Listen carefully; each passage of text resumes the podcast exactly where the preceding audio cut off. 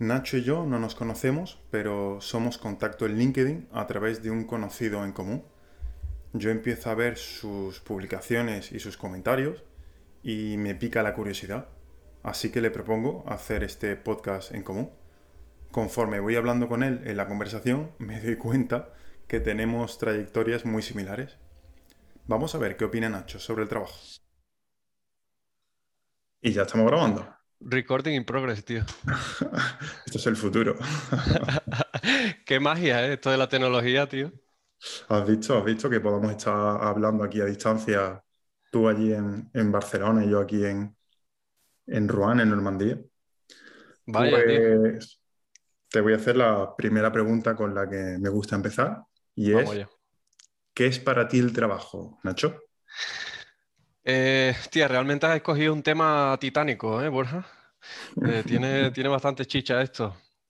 Bueno, básicamente el trabajo para mí es el medio por el cual se consigue un fin, que supongo y espero que el fin es vivir de la mejor manera posible, y trabajar es ese vehículo que tienes que tomar a diario o de lunes a viernes o depende del horario que tenga cada uno para conseguir el recurso económico que básicamente te va a proporcionar ese bienestar, ¿no? En el que estamos todos en la búsqueda, ¿no? Creo que es todos hemos nacido con unas condiciones de partida, ¿no? Unos más, otros menos.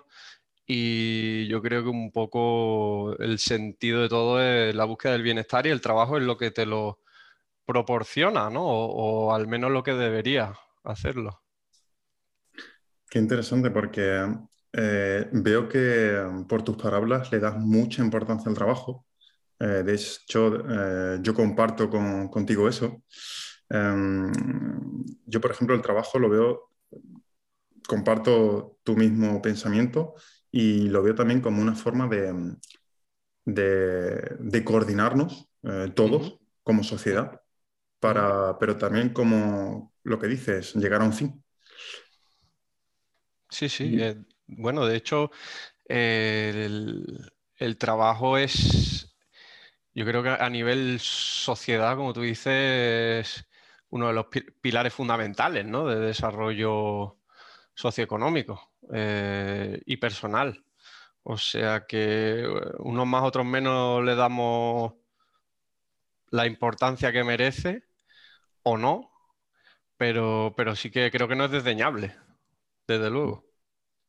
¿Y qué importancia le das tú en tu vida al trabajo? ¿Cuánto ocupa para ti el trabajo dentro de tu día? Bueno, yo tengo un trabajo de jornada completa, de 8 horas al día. Entonces, en función de si tengo que desplazarme a un centro de trabajo, que puede estar más lejos o más cerca. Yo vivo en Barcelona y aquí pues las distancias son muy grandes, ¿no? Como en cualquier otra gran ciudad. Uh-huh. Y esta distancia pues influye, ¿no? Bastante en el tiempo de trabajo, que se considera el tiempo de desplazamiento al trabajo, también se considera tiempo de trabajo, ¿no? Se supone. Y aquí además, pues, como podrás suponer, pues hay bastante tráfico, lo cual en hora punta pues aumenta aún más este tiempo de desplazamiento. Entonces, pues bueno, en función de eso, el tiempo de desplazamiento, tiempo de trabajo en sí, más los descansos, pues mira, prácticamente representa la mitad de mi día, ¿no? Y bueno, como yo, la mayoría de gente. Entonces, pues inevitablemente representa la mitad de tu rutina. Entonces, quieras o no, tienes que dedicar cierto esfuerzo mental o una capacidad mental diaria que no es tontería, ¿no? Además, sumado a esto que te decía, ¿no? Que es necesario trabajar. Por tanto, bueno, la importancia que merece, ¿no? El trabajo. Es curioso porque cuando te pregunto sobre importancia, me hablas del tiempo. Tiempo de una oficina, tiempo de transporte, Es una pregunta que también le hice a Pablo y también lo relacioné con el tiempo, sí. Pero al mismo tiempo has dejado entrever parte de pensar. A mí una cosa que me ocurre es que además del tiempo, también tengo una carga mental porque pienso en soluciones fuera del trabajo. Entonces, no es solamente el tiempo que estoy pasando, sino que yo a lo mejor es difícil, bueno, estoy trabajando en ello, pero a lo mejor yo estoy haciendo deporte y a veces estoy pensando en el trabajo. Yo me estoy dando un paseo y a lo mejor estoy pensando en el trabajo. Entonces, por esa importancia que yo tengo, pero por el hecho que me gusta. ¿Cómo gestionas tú esa carga mental con respecto al trabajo? ¿La no desconexión, quieres decir? ¿O a qué te refieres? Llamémoslo la no desconexión, puede ser, es otro punto de vista, efectivamente. Sí, a mí también me pasa a veces, Borja. Lo que pasa es que, hostia, intento aislarme un poco del tema, porque sí que es verdad que como no pongas límites, puedes estar 24/7. Yeah. De hecho, he tenido épocas de bastante carga de trabajo, de picos en proyectos y tal, que hasta he soñado con el trabajo. Yeah. Por lo tanto, literalmente es 24/7. Así que por eso he intentado controlar en cierta manera mi cerebro, ¿no? Para aislarme un poco del trabajo, porque si no... te saturas, tío, y llegas al día siguiente a comenzar la jornada y estás cansado del día anterior, de los días anteriores, de que no has desconectado. Entonces ya empiezas, bueno, al 50%, ¿no? O un porcentaje menor de capacidad. Entonces, bueno, hay que intentarlo porque también ahora con esto del teletrabajo, las nuevas tecnologías, estamos más sujetos a la no desconexión, ¿no? Entonces esto es lo que nos tiene que hacer redoblar los esfuerzos por desconectar, por tomarte tu momento de calma y al día siguiente volver a tope. Y... ¿cómo haces tú para desconectar del trabajo? Porque ahora mismo me viene una frase de la película de Origen, ¿sí? Que decía, ¿quieres sacar la idea de una persona de la cabeza? Le dice, no pienses en vacas. Si yo te digo, no pienses en vacas, tú piensas en vacas. Entonces, claro, sí, sí. Yo me dices, no pienses en el trabajo, yo pienso en el trabajo. ¿Cómo haces tú para desconectar del trabajo? Bueno, mira, tío, por ejemplo, el deporte es muy bueno. Antes que has dicho que estás haciendo deporte y estás pensando en el trabajo, hostia, el deporte en sí es buenísimo, ¿no? Pero también para desconexión. Y bueno, pues mira, paseando, sacando a la perrita. Ahí la tienes por detrás, parece que se ha enterado. Me gusta pasear con ella por la playa, por la montaña, y sobre todo en los días así más fastidiados, en los que estás más atento del trabajo, sí que es verdad eso que dices de no pienses en una vaca y tienes la vaca presente, pero lo que intento es bloquear el pensamiento recurrentemente. Y a la 28ª vez, pues lo consigo, ¿no? Pero, claro. pero sí que es el esfuerzo, porque hay días que es muy complicado, es realmente difícil. Es interesante eso que dices de hacer otro tipo de actividades, porque a mí lo que me pasó durante el confinamiento es que, bueno, nos pasaría mucho de nosotros, pero le dediqué demasiado tiempo al trabajo, carga mental, y eso al final terminó por reventar. Y bueno, leyendo y viendo vídeos y tal, te dicen que no, que dediques más tiempo a cosas que te den sentido.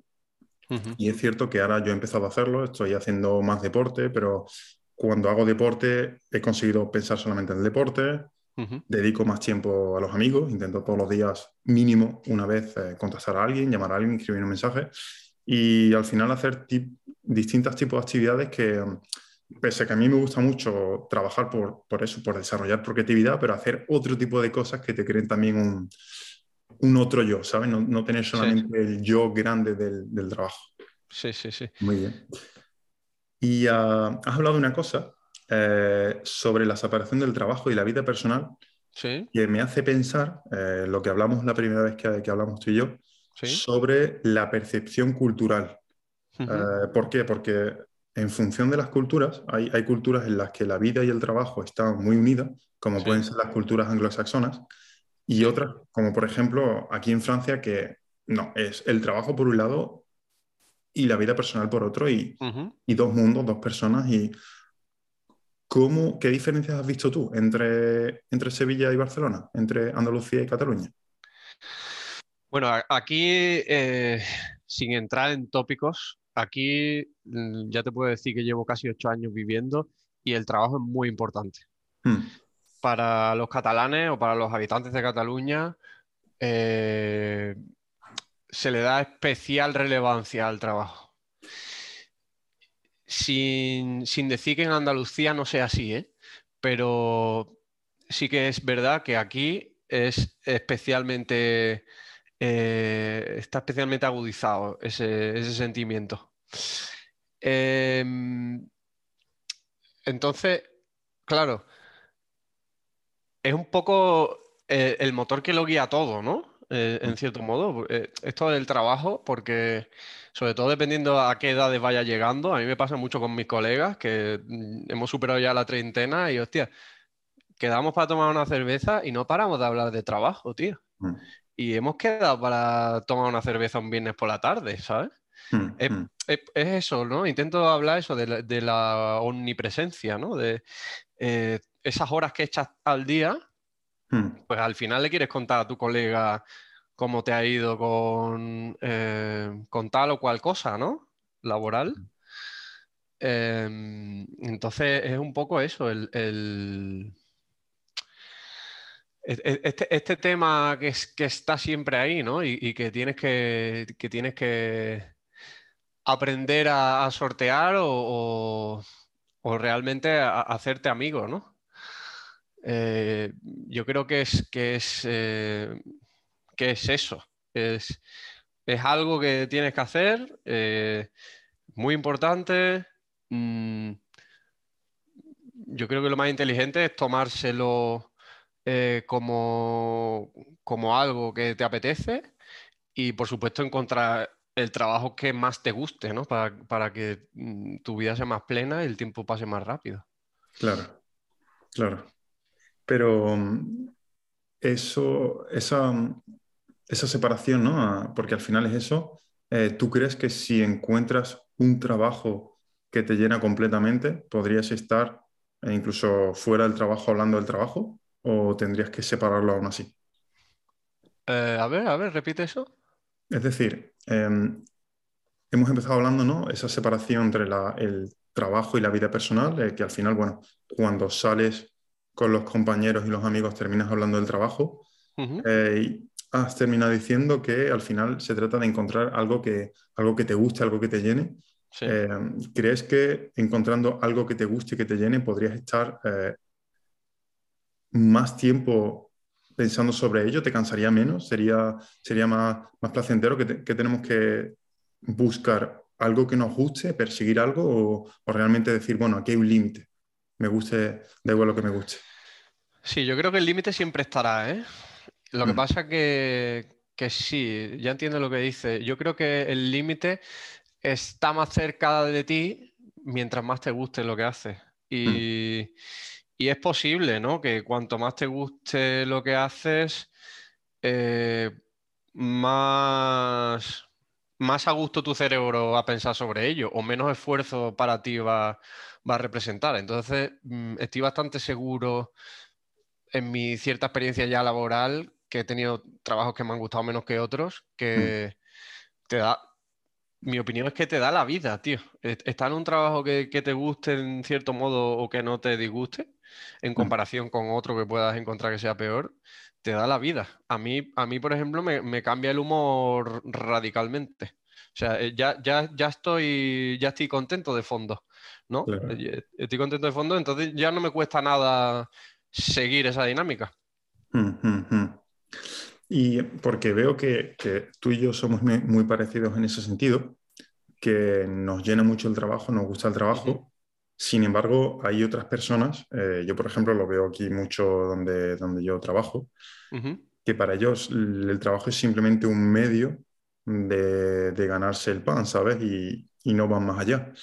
¿Por qué crees tú en tu caso, o sea, que le das esa importancia al trabajo? ¿Es un tema cultural? ¿Es un tema familiar? ¿Es un tema tuyo que lo has decidido así? Yo creo que... somos, en general, somos productos de la educación que tuvimos y las circunstancias bajo las que crecimos, ¿no? Obviamente llega un punto en que eres lo suficientemente maduro como para decidir un poco cómo quieres que sea tu personalidad, pero creo que en cierto modo estamos un poco restringidos a eso. Y sí que creo que ha sido un poco así, educacional y cultural, pero... cuando yo me tuve que enfrentar al trabajo real por primera vez y me di cuenta de los sacrificios que implicaba, los madrugones, un poco lo que decía antes, te das cuenta que te lo tienes que tomar bien por ti, porque cuanto mejor te lo tomes, ¿no? Al final... todo lo que te pasa, en cierto modo, es subjetivo o está ligado a, en cierto modo, la manera en que tú quieras verlo. Obviamente, te pueden pasar cosas terribles que tú ahí pues, no vas a poder cambiar las tornas, ¿no? Pero me refiero a tus rutinas y las cosas que te van pasando por delante en el trabajo, cuando sales del trabajo y tal, en cierto modo, según como tú te la tomes, puede ser mejor o peor, ¿no? Para ti.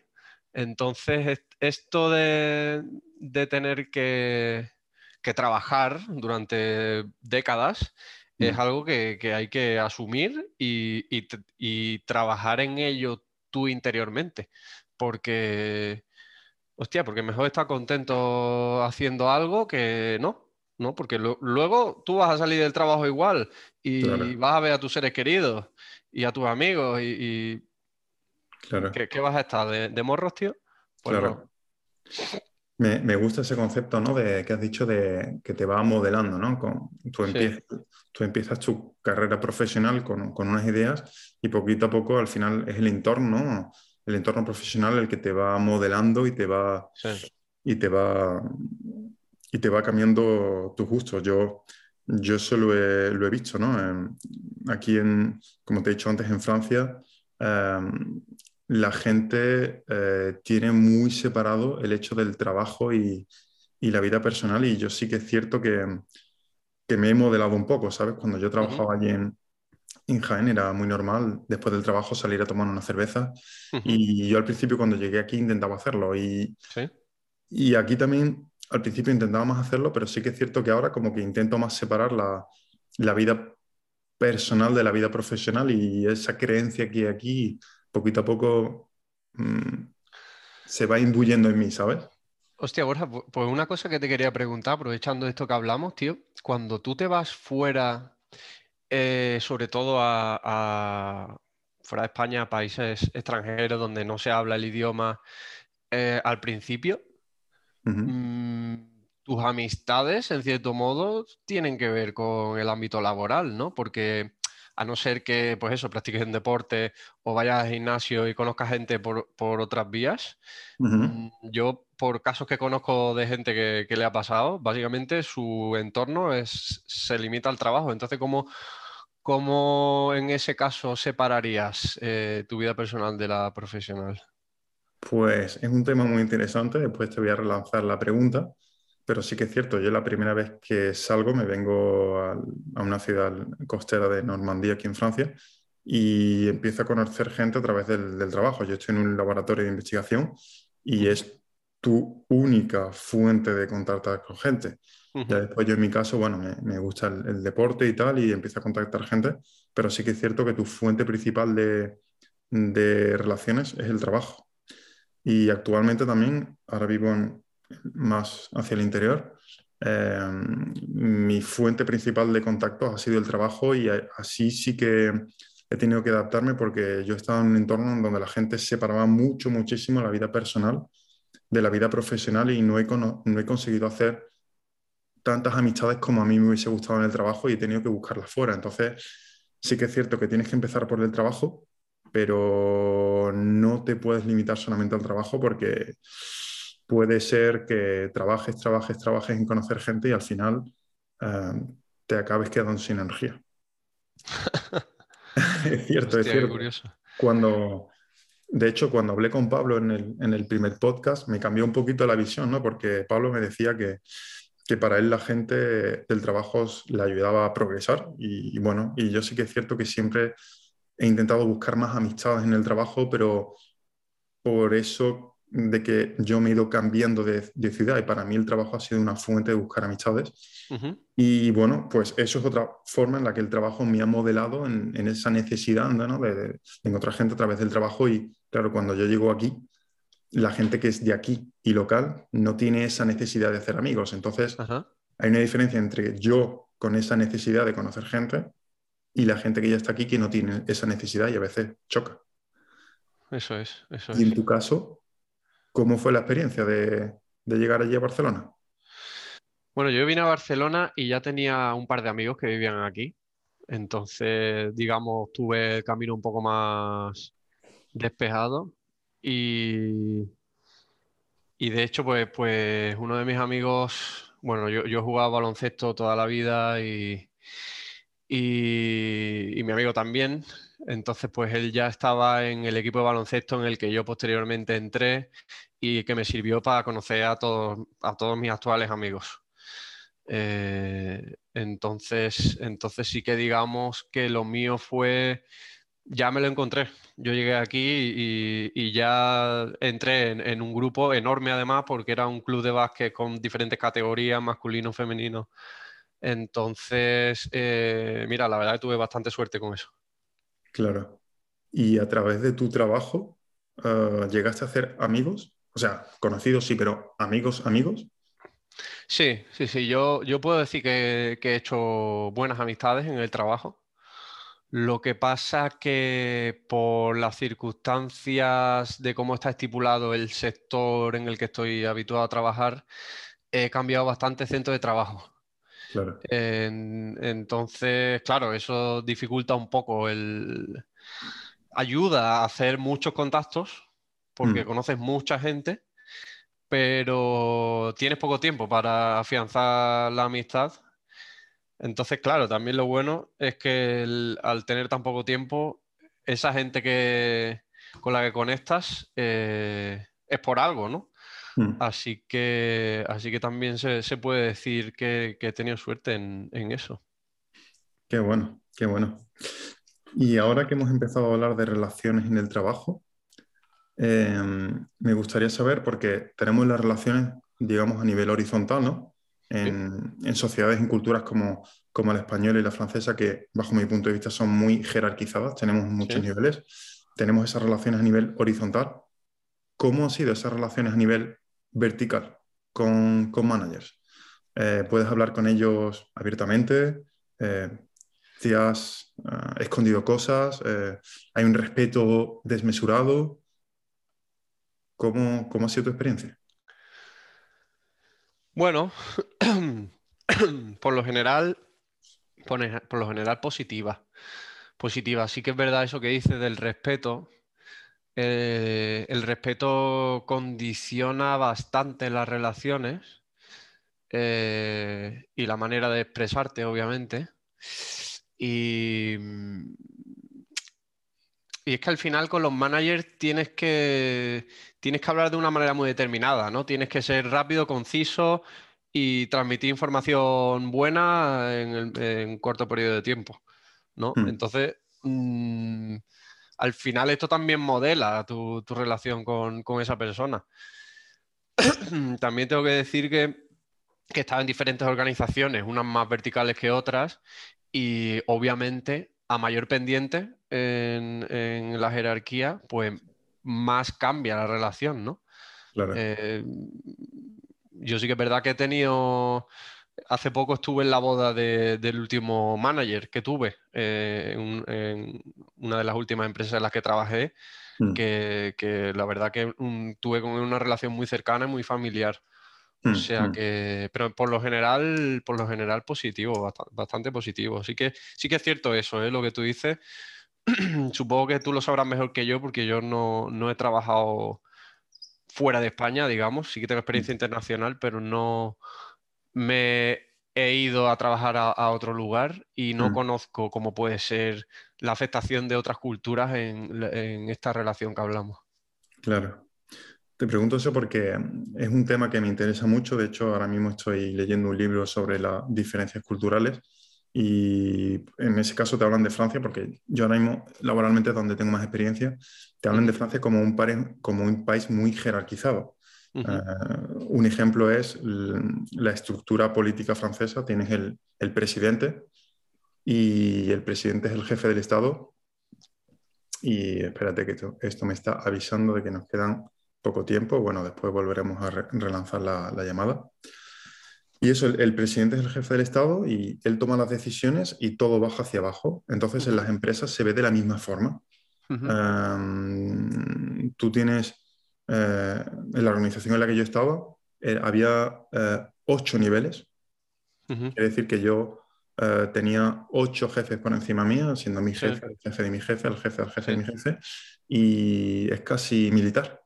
Es decir, cuando uno dice A, tac, tac, tac, tac, tac, tac, tac, todo se ordena y es A.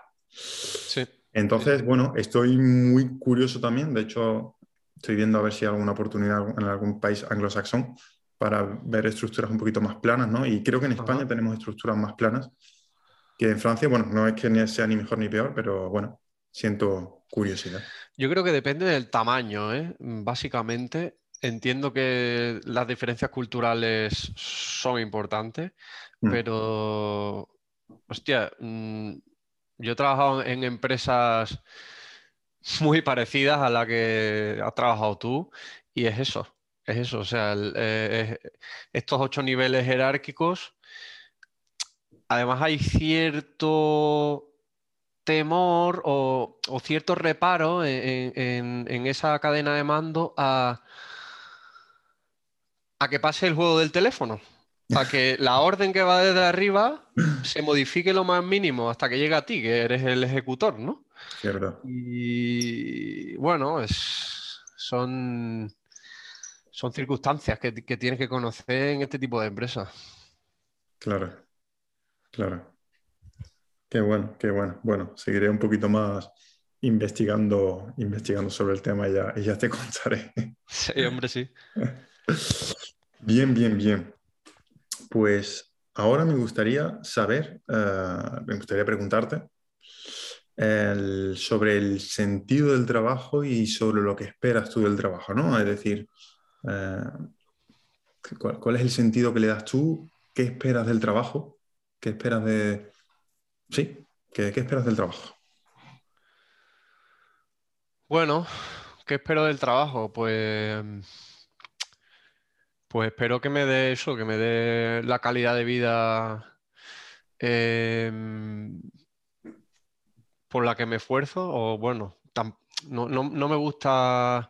relacionar el esfuerzo personal con el output que te puede dar el trabajo, pero sí que espero obtener este beneficio en calidad de vida, ¿no? Económico, es decir, tú lo que esperas del trabajo es dinero.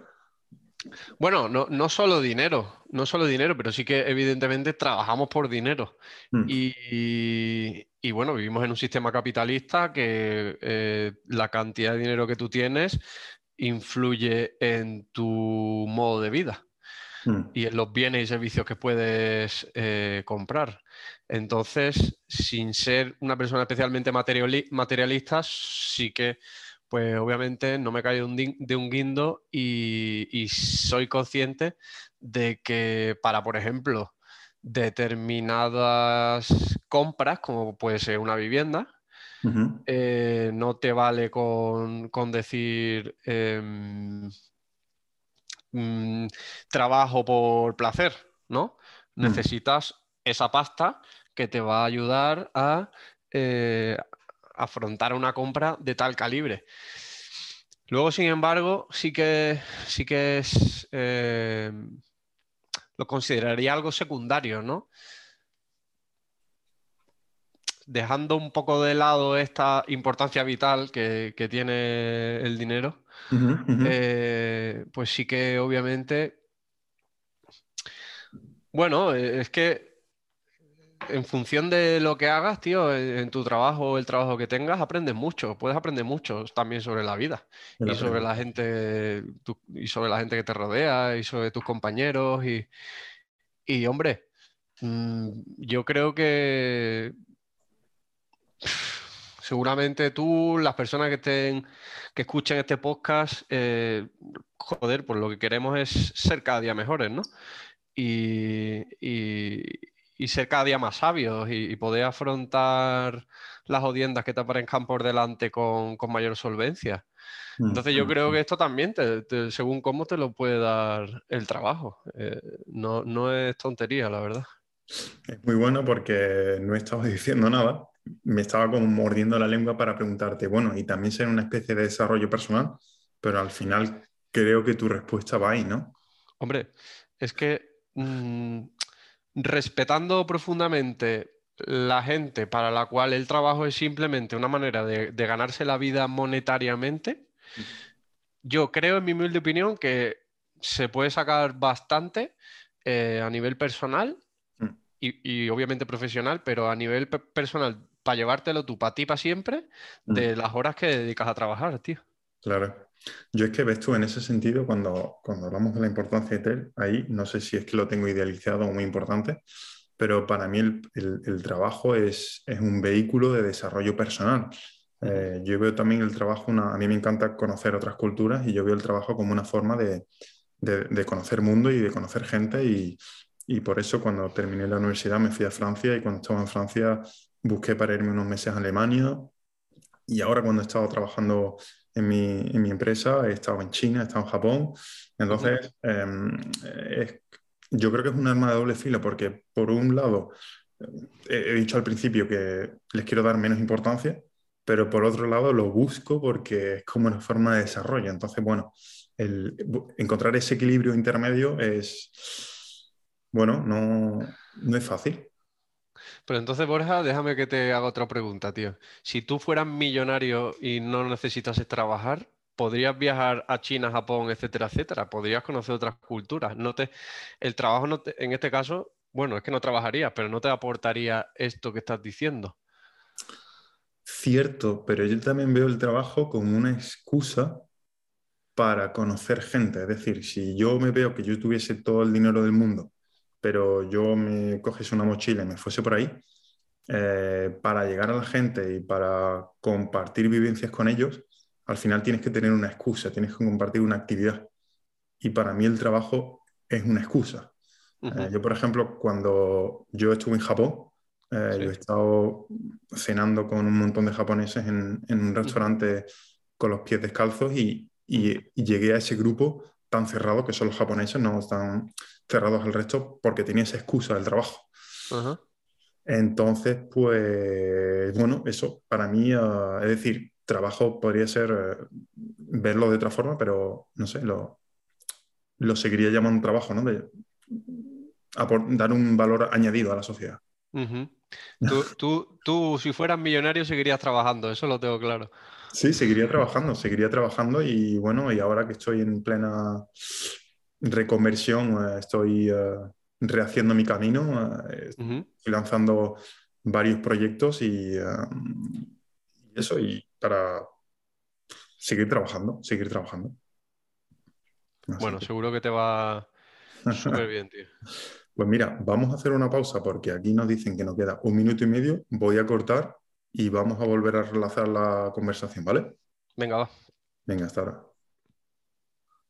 Pues ya estamos de vuelta después de la pausa publicitaria. Estamos en el aire. Pues bueno, vamos a ir ya atacando hacia el final y me gustaría que me contases un poquito más sobre ti, sobre lo que haces actualmente y cómo has llegado ahí. Bueno, a ver, yo soy ingeniero de diseño industrial y, bueno, como he comentado antes, me vine a Barcelona. Aquí he desarrollado la práctica totalidad de mi carrera profesional Y básicamente he trabajado en el sector automoción, en el que sigo actualmente, también en la electrónica de consumo, y tuve un periodo cortito trabajando en la Fórmula 1. Entonces, pues bueno, me dedico al desarrollo técnico de componentes de la automoción. He trabajado en interiores, en exteriores, en climatización, en iluminación, lo cual me valió para estar ahí en Martos una temporadita, pasando calor. Y nada, tío, muy contento, la verdad. Aquí se está bastante bien, vaya. Qué bien. Entonces, actualmente te has montado tu propio negocio, ¿entiendo? Sí. Hace 4 meses, tío. En enero di el salto y estoy viviendo el sueño americano, tío. He montado un pequeño estudio de diseño, de ingeniería, y se llama Round Corner, la esquina redonda en inglés, y eso, nos dedicamos al desarrollo técnico, básicamente en los sectores que he comentado antes, sobre todo en automoción, que es lo que tira más fuerte aquí en nuestro país, y damos soporte a las marcas o a los Tier 1 en el diseño y desarrollo de componentes, desde la fase de concepto hasta la industrialización. Vale, entonces trabajáis tanto con constructores como con proveedores de componentes, ¿cierto? Sí. Yo básicamente mi vasta experiencia es en estos proveedores de desarrollo de primer nivel, los que se llaman Tier 1, y también eso, he trabajado en algunos OEMs, en lo que son las empresas fabricantes, las marcas en sí. Y trabajamos, pues eso, bueno, ya sabes cómo funciona la automoción, puedes estar en cualquiera de los niveles o en todos a la vez. Efectivamente. Ahí está tan fragmentada la automoción, desde el más pequeño componente hasta el más grande. Es un mundo apasionante. Vamos, yo también he estado trabajando allí toda mi carrera profesional, ¿sabes? Así que, qué bueno. ¿Y qué te da el paso para seguir el sueño americano? ¿Qué es lo que te hace decir, bueno, me lanzo? Bueno, básicamente Round Corner es una respuesta a un poco, creo, el desacuerdo, incluso la frustración que he podido sentir con respecto al mercado laboral. Ya hacía tiempo que veía que no conseguía un poco lo que estaba buscando, o que, bueno, eso, la estructura de las empresas actuales no me daban un poquito las condiciones para yo estar completamente cómodo. Entonces, bueno, decidí montármelo por mi cuenta, buscando un poco eso, la comodidad o esta, bueno, esta, ¿por qué no decirlo? Felicidad, ¿no? O desarrollo personal que te da hacer un poco las cosas como tú crees conveniente, en cierto modo, sin estar sujeto a ciertas normas que, bueno, que ya, en mi punto de vista, en 2022 ya no tiene mucho sentido, ¿no? Entonces, pues bueno, me lo monté por mi cuenta, creé la marca y en ello estamos, tío. De momento bastante mejor, está yendo bastante mejor de lo que yo esperaba. Y ahora volveremos a cómo va actualmente Round Corner, pero me interesa esa de satisfacción, esa falta de satisfacción que tú tenías. ¿Era debida a la organización, a cómo se trabaja? Sobre todo, no era el qué hacías, era el cómo lo hacías. Sí, básicamente es un poco esto, tío, bueno, pues un poco las condiciones de falta de flexibilidad, sobre todo de una total falta de flexibilidad de algunas organizaciones que todavía no parece que no son conscientes que un trabajador motivado es hiperproductivo. O sea que solo a nivel numérico debería estar clarísimo. Pero parece que no, bueno, sobre todo las empresas mastodónticas, ¿no? que suelen ser las que son más reacias a adoptar el cambio y las modernizaciones inherentes al tiempo actual. Sí que es verdad que me sentía un poco encorsetado trabajando en determinados ambientes y un poco he buscado esto de bueno, la flexibilidad, el trabajo desde casa, un poco el ponerte el horario que necesitas en cada momento. También está lo malo, ¿no? De que tienes que trabajar pues algunas veces el fin de semana o en horarios un poco extraños, claro. Pero creo que merece la pena, tío. Yo creo que es algo... Yo nunca he sido, francamente, muy partidario de emprender porque lo veía un riesgo enorme. Me parecía algo innecesario. Pero un poco las circunstancias me han llevado por aquí y la verdad que de momento estoy muy contento, tío. Pues me encanta oír eso, porque cuando oímos opiniones que van en línea con lo que uno piensa, uno se siente satisfecho. Y me está pasando eso, es decir, cuando te estoy oyendo, a mí me ha pasado exactamente lo mismo. La organización del trabajo en una organización muy grande en la que yo estaba, no llegó un momento que no lo encontré sentido y por eso he decidido irme. Y de hecho ahora uno de los proyectos que estoy lanzando es para precisamente acompañar a empresas a mejorar esa forma de trabajar. Yo llegué a principios del año 2020, a mí me enseñan unos nuevos métodos de trabajo que yo empiezo a desplegar alrededor mía y a mí me encanta esa forma de trabajar, pero llega un momento que bueno, me doy de bruces contra el sistema porque es un cambio de mentalidad y un cambio de mentalidad... cuando lo intentas hacer en un mastodonte, pues o bien tienes mucha gente o bien te das de bruces. Y bueno, yo en mi caso pues me sentí un poco solo y bueno, llega un momento en lo que tú ves, que lo que tú dices, ¿no? Esa flexibilidad, esa motivación, ¿no? Una persona motivada es mucho más productiva, pues yo lo veía tan claro y en el sistema en el que estaba no se veía claro, pues llega un momento que crea una disonancia y pues bueno, yo decido irme y pues ahora mismo estoy como tú, pero quizás... 6 meses más tarde, ¿no? Bueno, voy a lanzar ese proyecto de acompañar a empresas a mejorar en base a mi experiencia, ¿no? Que he tenido en base a esos métodos, acompañar y eres una fuente de inspiración para mí en ese caso. Me encanta oír eso. Bueno, tío, muchas gracias y que sepas que es muy necesario, ¿eh? La labor que vas a tomar, tío, es... Porque cuesta de entender, tío, que estamos ya...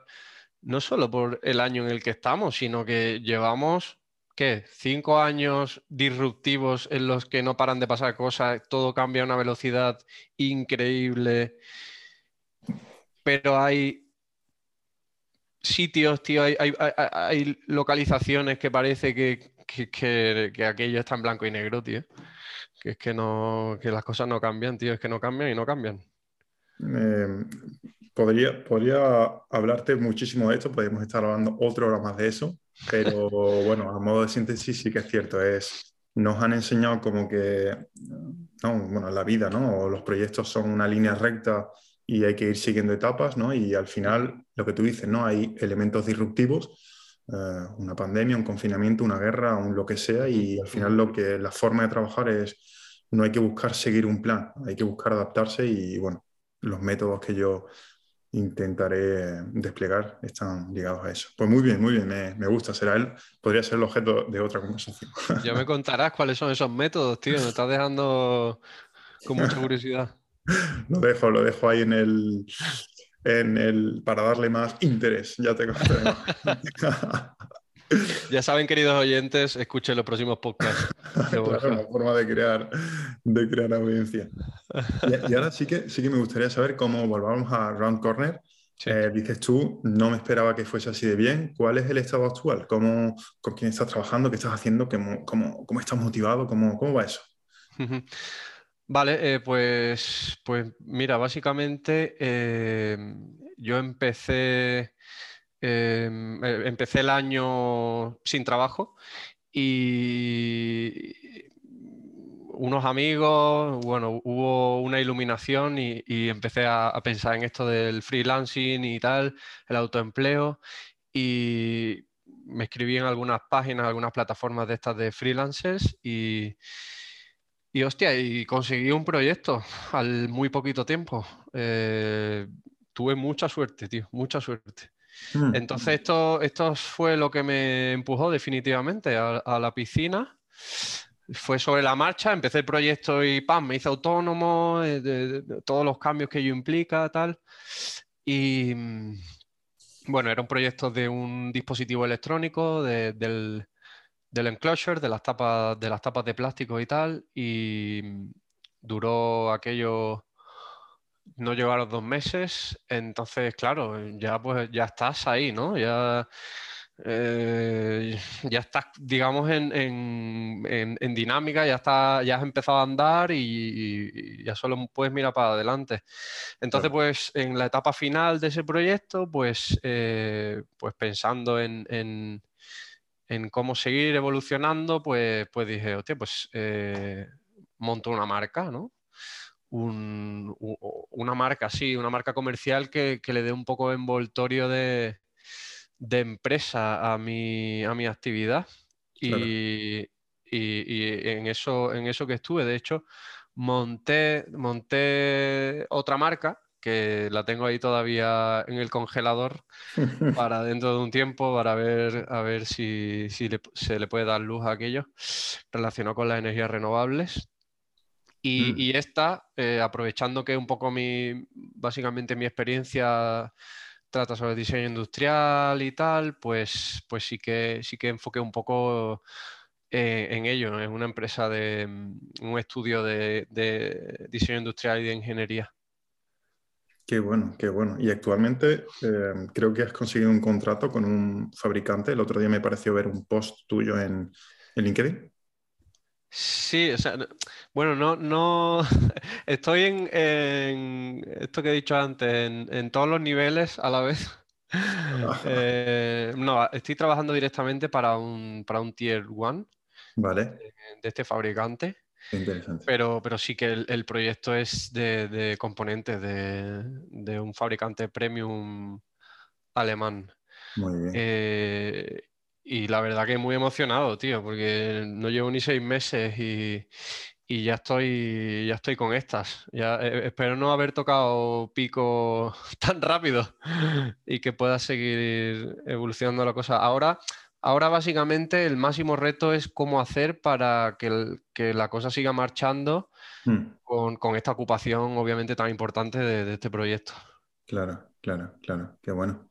Pues Nacho, te felicito mucho. Gracias, no tanto, tío, por el éxito, porque sí, el éxito está muy bien, pero te felicito por haberte lanzado, por haberlo intentado, por haber hecho. Seguramente habrás pasado muy malos momentos, pero creo que realmente lo importante no es tener éxito, lo importante es hacer, lo importante es equivocarse y creo que con eso habrás aprendido muchísimo. Así que te felicito por ello. Bueno, muchas gracias, Borja. Gracias también aprovecho para agradecerte la invitación y poder participar en un capítulo de tu fantástica aventura. Y nada, que sepas que te seguiré muy de cerca, tío. Magnífico, magnífico.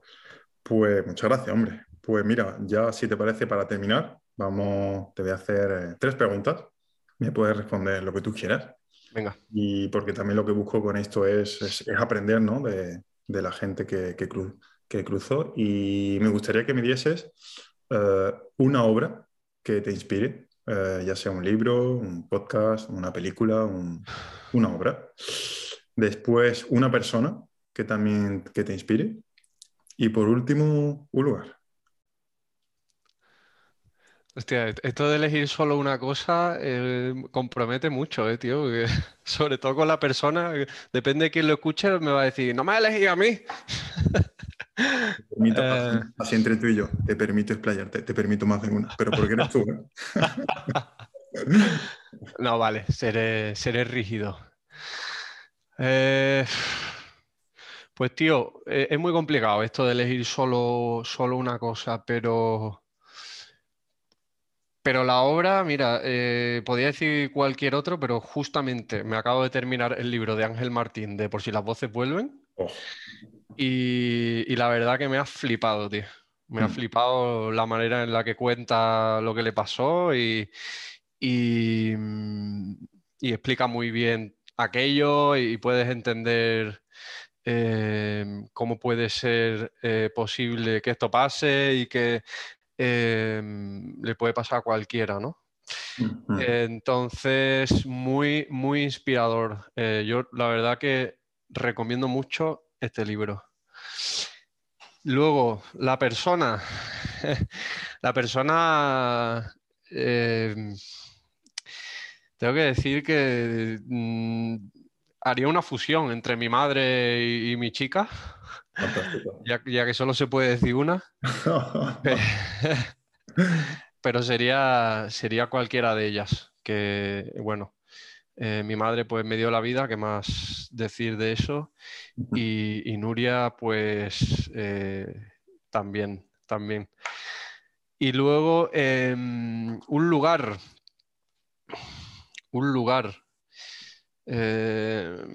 pues, ¿qué te podría decir? Me gustan los sitios tranquilos. Voy a decir la playa del Masnou, que es el pueblo donde vivo ahora. Masnou se dice. El Masnou. Es un pueblo que está a 15 kilómetros al norte de Barcelona. Vale. Y es un antiguo pueblo de pescadores y conserva un poco esta calma a la que intento buscar de vez en cuando en sus playas. Pues fantástico, pues muchas gracias por las recomendaciones. Nada, hombre. Pues bueno, Nacho, me voy a despedir de ti. Esta vez sí te lo voy a agradecer en la onda, porque me han dado mucha caña, porque cuando hablé con Pablo, corté directamente y no se lo agradecí. Sí, se lo agradecí después. Entonces te quería decir que primero muchísimas gracias por tu tiempo, me ha encantado hablar contigo, ha sido súper inspirador también porque igualmente, tío, tenemos trayectorias muy paralelas, es como, no sé, como que si hubiese una conexión y me ha parecido muy interesante todo lo que me has dicho y he aprendido un montón, así que muchísimas gracias. A ti, Borja, la verdad que te deseo lo mejor, tío, en tus proyectos que están en ciernes. Muchas gracias. Pues mira, ahora ya voy a darle al botón de stop y ya nos despedimos tranquilamente, ¿vale? Venga.